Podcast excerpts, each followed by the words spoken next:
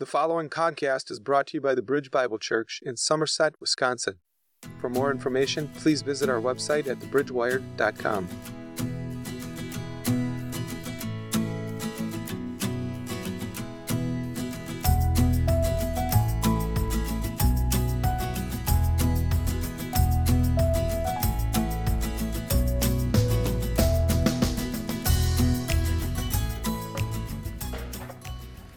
Good morning, everyone. Welcome to our time of worship here at the Bridge. Um, we um, are grateful to have this opportunity for us to gather. And I'm Josh Bell. I'm one of the elders here at the Bridge. I'm filling in for Rob. Him and his family are out on vacation. So we pray that they uh, enjoy their time away as a family and whatever it is that they're doing, may God bless them abundantly. Let us open in prayer and then we will get started. Father, we thank you for this time that we have to gather, to come here this morning, to lift up your name and to praise you. Lord, we ask that as we come in here this morning, that you would eliminate all of the distractions, the cares, the concerns, and the struggles that we carry. And may we just open our hearts and our minds to the message that you have here for us this morning. Lord, just as the seven letters uh, written to these churches in, in uh, Asia Minor end with the words, he who has an ear, let him hear. God, may you give us ears so that we may hear your truth. And at the same time, Lord, may you give us hearts of action so that we may continually pursue you and push after you and, and receive the blessings that you have for us. God bless our time here this morning. In Jesus' name, amen. If you would, please open your Bibles to Revelation 3, verse 14. If you don't have a Bible, there's some under the chairs. Feel free to grab one. Feel free to take it home with you. As we gather here this morning for worship and consider the letter written to the Laodicean church, as we're going to see, by the Apostle John, as revealed to him by the risen Lord, I'm reminded of the value that written letters have had throughout the years of human history. Unfortunately, with technology today, heartfelt letters are becoming a bit of a scarcity in today's society. Now we operate through emails, texting, social media platforms, etc. But even the use of those digital resources have led us down a path where communication to friends and loved ones has become rather shallow and less meaningful. I've never been one to really care to write letters or, or even really considered the value of receiving them, but I did come to appreciate them after I joined the military. I can remember in boot camp, the only acceptable means of communicating with others in the outside world was through handwritten letters. I began to notice that when restricted to that means of communication, I appreciated and valued the opportunity to receive and write letters to keep up on what was going on in the world and lives of others outside of our training. This process of communication became even more meaningful to me when I deployed overseas, and receiving letters became a big deal. It was a means to disconnect from the reality of our current surroundings and the challenges we face each day by turning our focus on reconnecting with the world back home. This was even more apparent when thrust into an environment where the dangers present reminded us that each letter sent or received could be our last. The receipt of written mail was sometimes the source of emotional struggles for troops overseas because they didn't, if they didn't receive anything from others, their minds would begin to wonder if love and care for them back home was diminishing. There was a popular phrase in the military, one of which we would often joke about, though it wasn't funny when it actually happened which was the phrase coined the Dear John letter. These letters were those where a person's spouse or the person they were dating notified them that they no longer loved them and had left them for another person while they were absent on deployment. These types of letters had devastating effects. The most memorable experience I had writing and receiving letters, one in which I will never forget, was a situation where I went on my second deployment without telling my parents.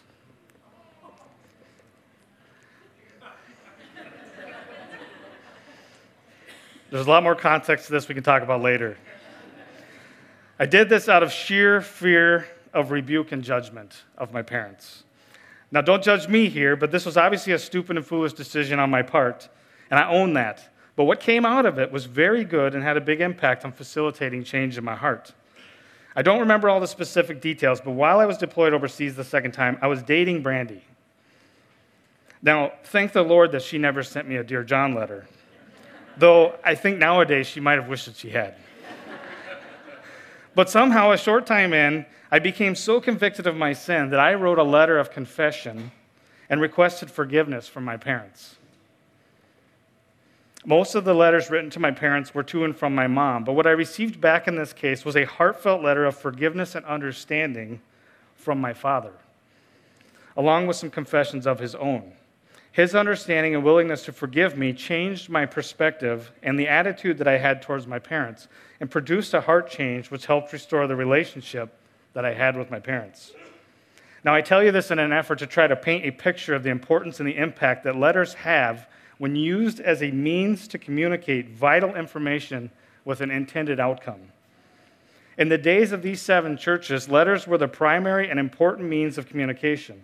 And as we work through this last letter sent to Laodicea in today's passage, I encourage each of you to ponder what impact a letter from the Apostle John likely had on any one of these seven churches. I could imagine each one of these churches eagerly longing for a letter from the last living apostle the one who personally walked with Christ as a close friend throughout his earthly ministry. But I also can't help but wonder when the church of Laodicea received such a letter from John, were they filled with excitement or did they cringe? Fortunately, as we're going to see, this was not a Dear John letter, no pun intended, to the church, but instead, this was a letter sent with care, concern, and love. Let us read Revelation 3 14 through 22. And to the angel of the church in Laodicea, write the words of the Amen, the faithful and true witness, the beginning of God's creation. I know your works. You are neither cold nor hot. Would that you were either cold or hot. So, because you are lukewarm and neither hot nor cold, I will spit you out of my mouth. For you say, I am rich, I have prospered, and I need nothing, not realizing that you are wretched, pitiable, poor, blind, and naked. I counsel you to buy from me gold refined by fire, so that you may be rich, and white garments, so that you may, be, be, may clothe yourself, and the shame of your nakedness may not be seen, and salve to anoint your eyes, so that you may see. Those whom I love, I reprove and discipline. So be zealous and repent. Behold, I stand at the door and knock. If anyone hears my voice and opens the door, I will come in to him and eat with him and he with me. The one who conquers, I will grant him to sit with me on my throne, as I also conquered and sat down with my Father on his throne. He who has an ear, let him hear what the Spirit says to the churches. Here in Revelation 3 14 through 22, we see the last letter written to the seventh church is the most significant and probably the most disheartening of each of these letters. In contrast to the other letters to the seven churches, this one is the only one that was void of any commendation or praise. The church of Laodicea was indifferent in their commitment to Christ. They were not fully committed. They had one foot in the faith and one foot in the world. Their faith was more of a badge. They were only going through the motions. They deceptively identified and gave the perception that they were Christians, but actually were more like the world around them. Before we go any further, I think it's helpful for us to explore the history of the Laodicean church. The historical and cultural implications intricately play into the instructions that Christ told John to be written into this letter. Additionally, I also think that it's often a widely misunderstood letter due to the lack of knowing the full context. Understanding the context will help us to grasp the purpose and intent of what was written to them and why it is so important. Laodicea was a city located in Phrygia or Asia Minor, which we know today as modern day Western Turkey. The city was seated in the Lycus River Valley and was located on the major trade routes that connected the seven cities we see in Revelation, and also includes Colossae and Hierapolis, which will play a part in the letter as we'll see later. Laodicea reflected the splendor of Rome and was very wealthy, likely the wealthiest of cities in that area. To give a picture of their wealth, in AD 60, an earthquake destroyed the city, and when Rome offered to send funds to help them rebuild, they refused and rebuilt using their own financial resources. They proposed or they prospered in three major trades. First was banking, they were financially independent. And secondly, they were prosperous in the textile industry or the in clothing manufacturing, which most notice- notably was soft black wool, which will play into the letter later as we'll see. And they were also prominent leaders in medical school and supplies, most notably their eye salve, which also will play in later. Though located in the river valley, Laodicea did not have a usable water supply. The Lycus River Valley riverbed was shallow, dirty, and dried up during certain seasons. Their water supply had to be plumbed in through about six miles of underground aqueduct and had a high calcium concentrate, which likely made it seem bitter to an outsider. Visitors who came there and weren't accustomed to the tepid water would spit it out instantly once they tasted it. Laodicea is mentioned by Paul in his letters to the Colossians in chapters 2, verse 1, chapters 4, verse 13, 15, and 16. And some scholars believe that the church of Laodicea was founded by Epaphras, whom Paul discipled. So let's look back at the text in verse 14. And to the angel of the church of Laodicea, write the words of the Amen, the faithful and true witness, the beginning of God's creation. As with each letter to the seven churches, the greeting is rooted in the divine nature and truth of Jesus Christ. Here, John writes, And to the angel of the church of Laodicea, write the words of the Amen. The Amen here obviously is referring directly to the deity of the risen Lord himself and is indicative of Christ being the fulfillment of God's promises. We use the term amen so often at the end of our prayers and sometimes loosely at the end of various statements. It is a term used to signify that what was said, so it shall be, or so be it. Here, the term Amen is applied to Christ himself and can be taken as so it shall be, verily or truly, Jesus himself is the truth. Amen is derived directly from the Hebrew term aman, which means to believe. Thus came to mean sure or surely or truly and is an expression of absolute trust or confidence and eliminates any notion of doubt or error. Here in this passage, Jesus is identified as the Amen, and therefore this validates him as the source of all truth, the fulfillment of God's word and God's promises. All that Jesus is, says, and does is in its truest form always for eternity. Nothing about Christ can be doubted, and there can be no deviation from any aspect of God's character or perfect plan. Isaiah 65 16 says, so that he who blesses himself in the land shall bless himself by the God of truth. He who takes an oath in the land shall swear by the God of truth, because the former troubles are forgotten and are hidden from my eyes. The word truth used here in Isaiah is the Hebrew word Aman, and is essentially saying the God of Amen. The very God or true God who will honor his promises to Israel. 2 Corinthians 1:20 says, "For all the promises of God find their yes in him. That is why it is through him that we utter our amen for his glory." Here God is the source of his own yes or his own amen. Again, Jesus is the source of truth. Jesus is ultimate truth. Christ is the amen, the complete fulfillment of God's promises. John then further identifies Christ as the faithful and true witness. This doubles down on the fact or further affirms that Christ is the complete, trustworthy, and perfectly accurate witness to God's truth. John 14, 6, Jesus said to him, I am the way, the truth, and the life. No one comes to the Father except through me. Jesus is absolutely, wholly, completely faithful to God's word. There's no disconnect, there's no discrepancy in the testimony of God or in the testimony of Jesus. There is, they're one and the same. What Jesus says will happen exactly as he says it and exactly in accordance with God's perfect will and timing. Jesus is flawlessly uh, faithful and trustworthy. Finally, John identifies Jesus as the beginning of God's creation. This is exactly what it says. We're all familiar with John 1 1 through 3. In the beginning was the Word, and the Word was with God, and the Word was God. He was in the beginning with God. All things were made through him, and without him was not anything made that was made. Colossians 1 15 through 17. He is the image of the invisible God, the firstborn of all creation. For by him all things were created in heaven and on earth, visible and invisible, whether thrones or dominions or rulers or authorities, all things were created through him and for him.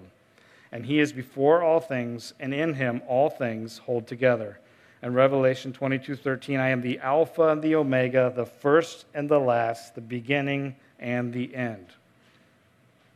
Jesus is not only the author of our salvation, but he is also the creator of all things. He's the head of the church and the rightful heir to the world and all that is in it, which we're going to see as we work our way through the remainder of Revelation. One thing to note here is that during this time, there was uh, believed to have been the false teaching spread throughout the region that Jesus was a created being. Jesus was likely affirming his deity to remind the church that he was from before the beginning and equal to God the Father. If we let this sink in a little bit, when you see a letter with this sort of introduction, the person reading it better pay attention. Here, Jesus is reminding them of his deity, his oneness with God, his power, his authority, his awesomeness. Doing this should cause the reader's mind to first rest in awe and the glory of the risen Lord, but should also recalibrate their motives and attitudes of their heart under the weight of his rightful position of judgment and authority. This sets the stage for the reader to wake up and pay attention. My prayer is that we do the same here this morning. Moving into verse 15, it says, I know your works, you're neither hot, or I'm sorry, you're neither cold nor hot. Would that you were either cold or hot. So because you are lukewarm and neither hot nor cold, I will spit you out of my mouth. I know your works. This phrase doesn't just mean that Jesus knows the external works of the church and its members. This is much deeper. Jesus knows the works of the heart, that you are neither hot nor cold. Hereby saying that he knows their works and that they're neither hot or cold, but are instead lukewarm, implies that he knows the motives and intentions of their heart. Jesus knows the hearts of these people are not aligned with his word, but are instead selfishly and worldly motivated. As a result, he warns them that he will spit them out of his mouth. This is better translated to as to vomit or to forcefully spew forth. It is a picture of utter disgust because of their indifference to the gospel and the kingdom. Jesus will reject them if they don't listen to what he has to say. This is where things get a little bit tricky. This passage has been interpreted several different ways.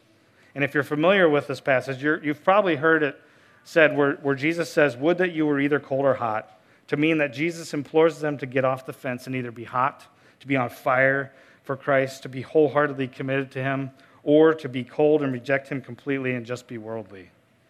I think further investigation of this presents a different and more accurate perspective. I mentioned earlier that Laodicea had tepid, bitter water, and those not accustomed to it upon tasting it would violently spit it out. Think of situations where maybe on a really hot day, you're outside working, at the height of physical exertion, you're hot, you're sweaty, you're tired, you're thirsty. And so you go over and you reach for the drink that you had sitting out that had ice in it and it was cold. You take a drink and you realize it's warm. You lost track of time and, and forgot that the drink had been sitting out. The ice melted and the sun brought it to a lukewarm temperature. What do you do? After you take the first sip, you realize it's not what you expected. You spit it out and you go refill it and get a new, cold, refreshing drink. On the flip side, let's say you have a hot cup of coffee. Again, you get busy, you lose track of time, you come back for a sip and you realize that it's at room temperature. You spit it out and you go make a new cup of coffee.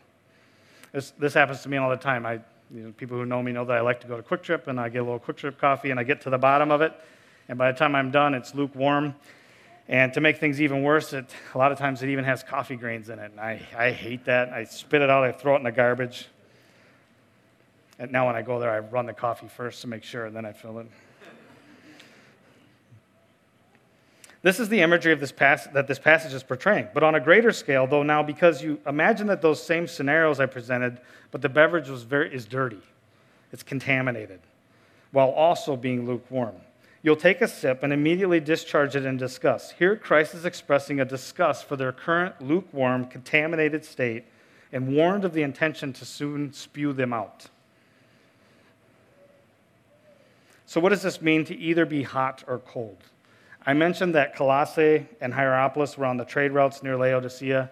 Colossae was about 10 miles away from Laodicea to the southeast and was known for crisp, clean, cold, refreshing water that was sourced from a local mountain stream. Hierapolis was about six miles away from Laodicea to the north and was known for hot springs containing minerals that were used for therapeutic and medicinal or healing purposes. So, what is the significance of this? The water in these two cities was known for their sources. The refreshing cold water of Colossae was cold because the mountain stream provided the water, the cold water. The hot water in Hierapolis was hot because of the natural underground hot springs. If you think back to the drink scenarios, why was the beverage cold or the coffee hot? They don't get that way under their own normal, or they don't get that way under their own normal conditions. They each have a source that provides the desired taste and temperature. When you think of the water of Laodicea, what happens if you send cold, refreshing water through a miles long ancient aqueduct? What will it be like when it gets to its desired location? It's going to be lukewarm and dirty. If you do the same thing with the hot water, such as the springs of Hierapolis, what do you get? You get the same effect. The water will equally be lukewarm and dirty. Why?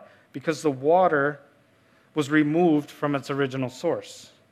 The readers of Laodicea at this time would have likely thought about these local water sources and recognized that they were being likened to their own local water source, which was lukewarm, contaminated, and disgusting having no source to make them desirably cold or desirably hot. Here, Jesus is trying to get them to understand that the church of Laodicea was lukewarm because they had drifted from the source of their true mission, ministry, and purpose. They distanced themselves from Christ and the work of His Spirit, which should have been the source of their spiritual vitality. Spiritually, they were not like cold and refreshing water that revives a weary and dehydrated soul to the community around them, nor did they have the therapeutic medicinal effect, such as the hot springs of Hierapolis, on the community through the spreading of the gospel of Christ with a committed love and service to those around them. So, what was their problem? Moving into verse 17 For you say, I am rich, I have prospered, I need nothing, not realizing that you are wretched, pitiable, poor, blind, and naked. I mentioned that Laodicea was very wealthy. In saying that I am rich, I have prospered, and I need nothing, Jesus may have had in mind when the city was destroyed by the earthquake some 30 years prior, when Laodicea arrogantly rejected the financial help from Rome and rebuilt the city with their own money and their own pride. Additionally, the people of this church had essentially assimilated to the culture around them and had become dependent on the worldly works, desire, um, on the worldly works and desires, and were no longer faithfully committed to Christ. The church was like an arrogant, independent, know-it-all teenager. They didn't need advice or help because their success was the result of their own doing. They relied on their own works, their own materials, and their own wisdom. They were spiritually void and in delusion. They operated in self deception and pride. Jesus reminds them that they are instead, in verse 17, not realizing that they were wretched, pitiable, poor, blind, and naked. Here, Christ is making the transition toward a spiritual focus, thus drawing their attention away from the materialistic, worldly, and prideful mindset that they had. In saying that they were spiritually wretched and pitiable, he's exposing the fact that despite being satisfied or content with their current worldly state of comfort and wealth, they were instead spiritually bankrupt void of the Spirit of God, and in a miserable state of despair, headed for destruction. In the eyes of God, they were pitiful. Despite being rich in worldly things, remember Laodicea was well known for their banking. They were instead poor, destitute, and broken spiritually.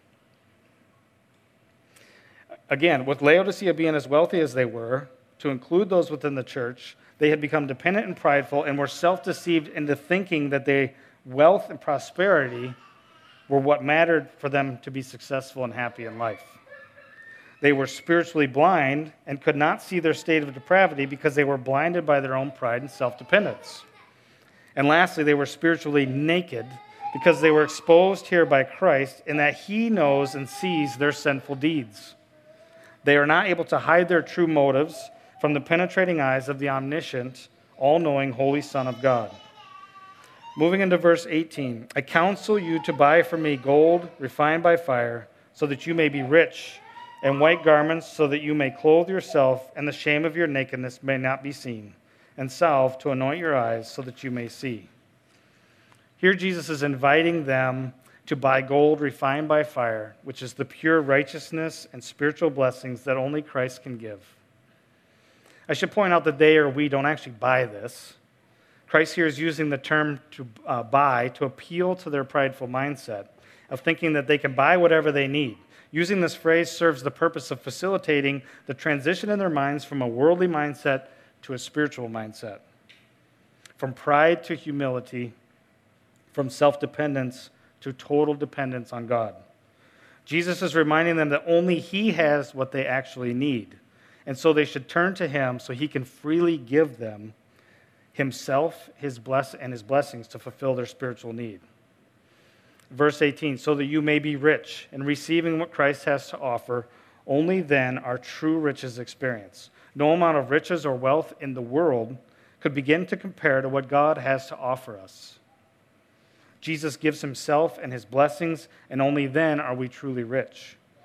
We become children of God heirs of God's eternal kingdom. Romans 8, 16 through 17. The Spirit Himself bears witness with our spirit that we are children of God, and if children, then heirs, heirs of God and fellow heirs with Christ, provided we suffer with Him in order that we may also be glorified with Him.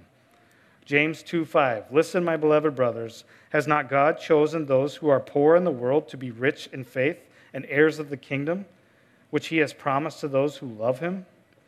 And going back to verse 18, and then he implores them to buy white garments so that they may clothe themselves from the shame of their nakedness may not be seen. Again, looking back at the context of Laodicea's culture and history, they were well known for their soft black wool. Here, Jesus is making the connection of having their sin covered by his righteousness. In their current state, their nakedness exposed their sin. Here, in contrast to the material black wool of which they were so proud of and dependent upon, which symbolizes their sin, Christ is offering the spiritual white garments of righteousness that only He can offer. The pure, white, sinless righteousness of Christ that completely covers our sins. Psalm 32, 1 through 2. Blessed is the one whose transgression is forgiven, whose sin is covered. Blessed is the man against whom the Lord counts no iniquity, and in whose spirit there is no deceit. 1 John 1 9. If we confess our sins, he is faithful and just to forgive our sins and to cleanse us from all unrighteousness. 2 Corinthians 5 21. For our sake, he made him to be sin who knew no sin, so that in him we might become the righteousness of God. And the last thing here in verse 18 Jesus tells them to buy salve to anoint their eyes so that they may see. The third item that the Laodiceans were well known for was their medicinal eye salve, which was a pasty substance sold and used to put on the eyes to alleviate ailments and irritations. In the material sense, they were dependent on this medicinal substance as another means to fund their wealthy status. The worldly status that gave them a false confidence in their identity. Unfortunately, they were completely spiritually blind and they had the wrong ointment. Christ appeals to them spiritually and calling them to turn from their worldly pursuits and to put on the eye salve of the Holy Spirit so that He can open their eyes and enable them to see their spiritual bankruptcy. Psalm 146 8 The Lord opens the eyes of the blind, the Lord lifts up those who are bowed down, the Lord loves the righteous. Isaiah 42 5 through 7. Thus says God the Lord, who created the heavens and stretched them out, who spread out the earth and what comes from it, who gives breath to the people on it and spirit to those who walk in it. I am the Lord. I have called you in righteousness. I will take you by the hand and keep you. I will give you as a covenant for the people, a light for the nations, to open the eyes that are blind, to bring out the prisoners from the dungeon, from the prison, those who sit in darkness. In John 9:39, Jesus says, "For judgment I came into this world, but those who do not see me may see, and those who see may become blind." So how do the Laodiceans fix their problem? Revelation 3:19. Those whom I love I reprove and discipline, so be zealous and repent. Repent. Jesus calls the Laodicean church to turn from their sinful wicked ways.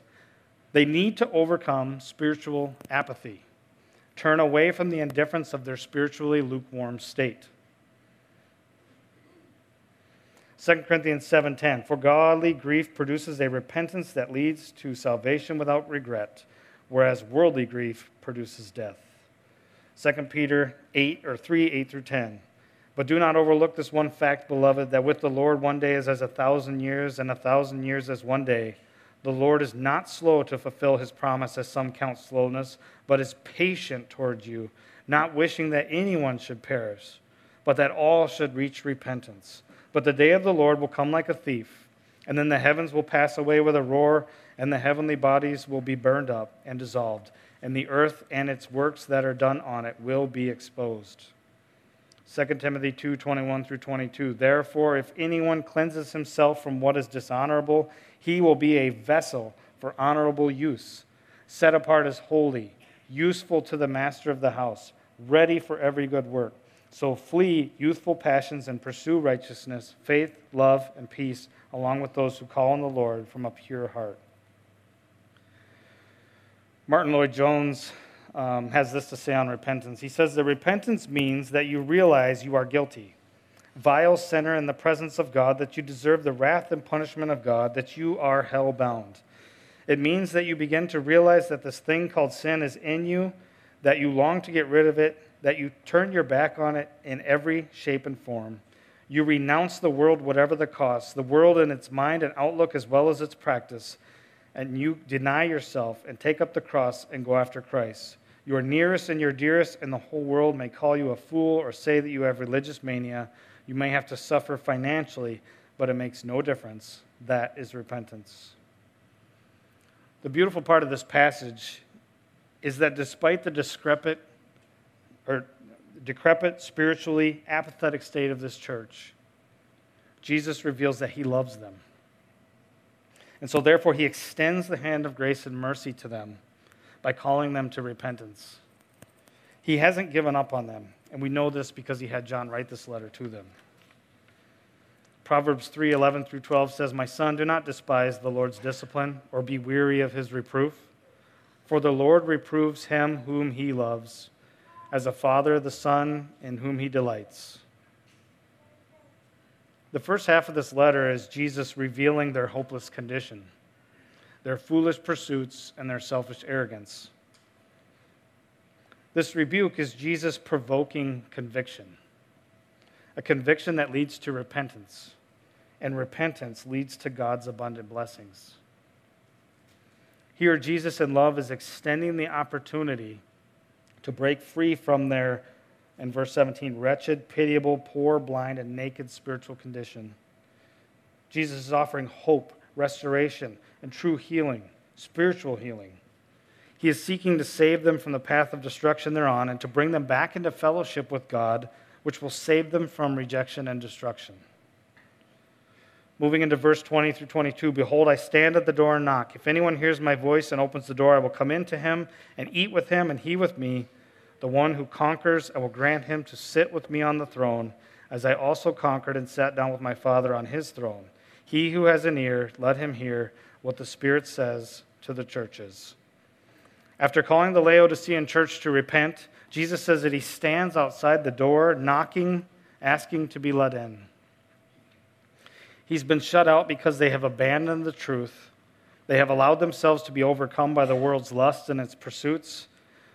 And if anyone in the church was to repent and to seek him, if they were to let him in, he will not hesitate. He will come in and dine with them.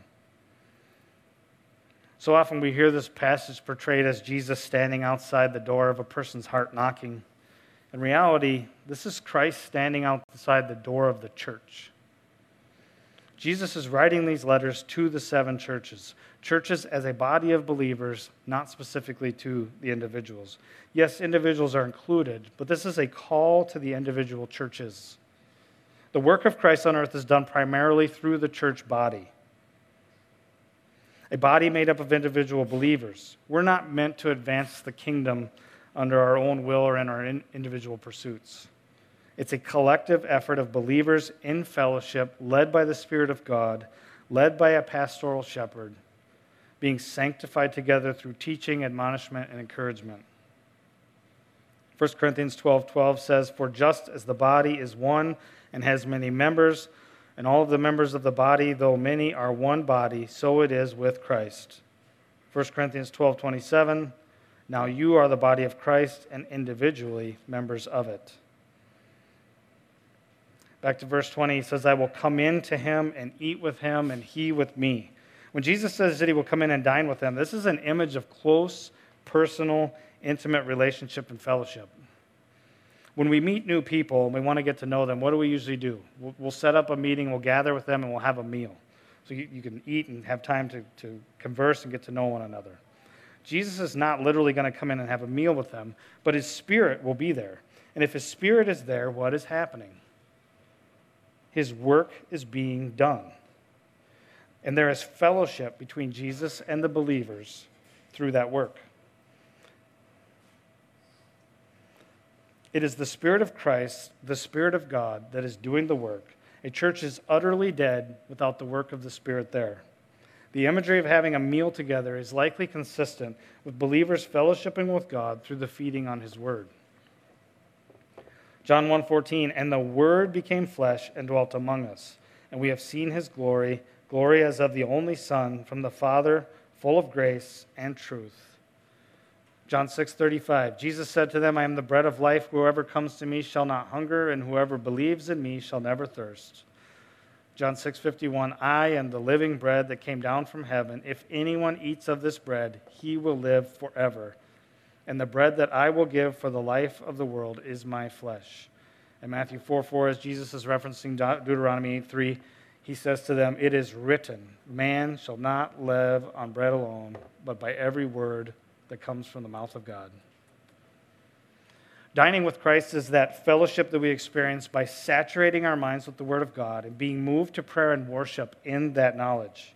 In those moments of godly fellowship, the Spirit is moving in our hearts through His Word to incite within us a heart of prayer, praise, and understanding. Through His Word, we are satisfied in that we come to know Him, to trust in Him. We begin to understand His will and the purpose for our lives, and we grow to love Him more. It is through His Word that we gain knowledge of His character and rest in the peace of His perfect will, His sovereignty, and the blessings that only God Himself can give that supersede anything that the world has to offer us. Lastly, as we get, uh, begin to close here in verse 21, the one who conquers, I will grant him to sit with me on my throne, also as I conquered and sat down with my Father on his throne. He who has an ear, let him hear what the Spirit says to the churches. Christ offers hope and victory. If the Laodicean church was to heed Christ's instructions in this letter, if they were to repent and turn from and reject their world, worldly, foolish, wicked ways, and in faith seek to fulfill the commands of Scripture, they would therefore conquer and receive the crown of life. They would receive the rewards that God has to offer all of those who are his children. They would then receive the honor of reigning with Christ in his eternal kingdom. We conquer because Christ conquered. Those who walk in faith and obedience to Christ share in his victory. 2 Timothy 2 11 through 13 says, this, this saying is trustworthy. For if we have died with him, we will also live with him. If we endure, we will also reign with him. If we deny him, he will also deny us. If we are faithless, he remains faithful. As we wrap this up, let us reflect on the implications of this letter as it relates today. I'll admit that when I was putting this message together, it did not take me long to realize that with a few minor word changes, this particular letter could speak directly and accurately to a good majority of churches in America today. We live in a time with a culture very much like the Laodicean church. America is very wealthy. We are dependent on our status as a world dominant nation. We are arrogant and prideful in our achievements. The nation as a whole is spiritually blind, and they continue to push God out of every area of society that might have the ability to maintain a godly influence. Our leaders continue to deconstruct and destroy God's design for our existence, the family, relationships, what we're taught, how we're to act, and most recently, even who we are as human beings made in the image of God. Many churches today are assimilating to the culture and there is increasingly becoming no clear distinction of what is godly and what is worldly within the church. America and a, majority of the churches are very much like the Laodicean church lukewarm and apathetic to Christ like pursuits. Many wear the badge of Christ on their sleeve, but have no fruitful evidence of, evidence of Christ in them. Scripture teaches us things in the world will continue to get worse. Persecution is coming in greater degree. As we progress through the remainder of Revelation, we're going to see the judgment that is to come. Will we be ready? Will we be found to be a church rooted in repentance and humility and obedience to God's word? If intense persecution comes to our front door, will we be able to stand firm in Christ no matter the outcome? Will our faith remain? I do believe this for the bridge. And I pray that we are only continually strengthened by God's Spirit in these dark times so that we will be a light to the communities around us. A light so bright that many in our communities will no longer be blind, but will now see the darkness around them and desire to run to that light that we have to offer them. If we remain steadfast in our commitment to Christ and adhere to the sufficiency and truth of God's word, the reward is great, far beyond our comprehension. Each one of us should reflect internally and ask ourselves Are we wholeheartedly committed to the Lord? Do we believe the things that Scripture teaches us? Do we respond to Scripture as if we truly believe what it teaches us? Let each one of us, after hearing the message today, not be like the Laodiceans lukewarm, apathetic, void of purpose, having been removed from the spiritual source, but instead may we seek repentance in every area of our lives. May our desire for the righteousness of Christ increase abundantly so that we are sanctified through the constant purging of our sinful desires. And then having those desires replaced by, with a relentless desire to pursue the knowledge and wisdom of God through His Word so that we can be transformed into the likeness of Christ. May we, as the body of Christ, fervently work together to build one another up in the faith, encouraging one another in love, teaching one another, and serving one another. May we not become like the world around us, arrogant in our own abilities, dependent on worldly things, spiritually blind because of our sin. Instead, may we be completely dependent on Christ and the work of His Spirit. In closing, I am not convinced that we are a church where Christ stands outside knocking on the door waiting to come in. Let us, in light of that, let us be grateful for the grace and the mercy that God has bestowed upon the Bridge Church. Let us praise Him for the work that His Spirit has done and continues to do within this church body, and let us be humbly thankful that we have a church that genuinely loves the Lord, seeks to do His will, and stays true to the Holy Scriptures, and doesn't succumb to the pressures of an ungodly culture. But even in that gratefulness, let us not become complacent by letting down our guard, but instead may we stand firm in the faith, trusting in God's perfect plan for our lives and for the bridge, so that we're not overcome by the trials, tribulations, and temptations of a world that seeks to draw our attention away and devotion away from the God of all creation, who lovingly desires relationship with us and who waits eagerly to bestow blessings on those who will repent and turn to him in faith, those whom he joyously calls his children. Let us pray. Father, again, we thank you so much for the time that we have here this morning. Lord, we thank you that we live in a culture where you, uh, we have the freedom to come here to gather and to worship you and to praise your name. Lord, we are thankful that you have given us this word and this truth and that you continue to speak to us and to convict us. May we have hearts of repentance. May we seek out every area of our, of our life that, that robs us of our focus and our attention and our love for you.